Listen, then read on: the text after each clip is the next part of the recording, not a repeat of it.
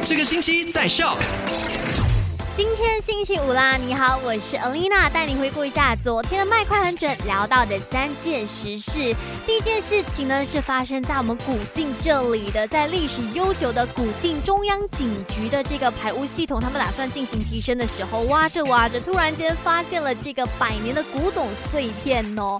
那第二件事情要聊到的呢，是发生在梅里的，有一个这个两层楼的排污着火了，所以呢，梅里的消防局就安排。消防员去救火，但没想到这个房子竟然涉及这个偷电的行为呢，差一点点导致这三名消防员会遭到触电。不过幸好什么事故都没有发生，但是偷电这个行为是犯法的，被抓到的话，罪名成立将会罚款十万令吉，以及呢监禁五年哦，不要知法犯法。那第三件事情呢，就是最近总是下雨，也是雨季嘛，所以呢雨水会导致山体滑坡。如果你的家是住在山。山脚下的话，自己要小心了，因为呢，有些地方山体滑坡的话，对这个居住的安全情况是有影响的。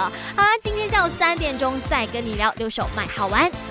赶快用你的手机透过 Shop App 串流节目 SYOK Shop。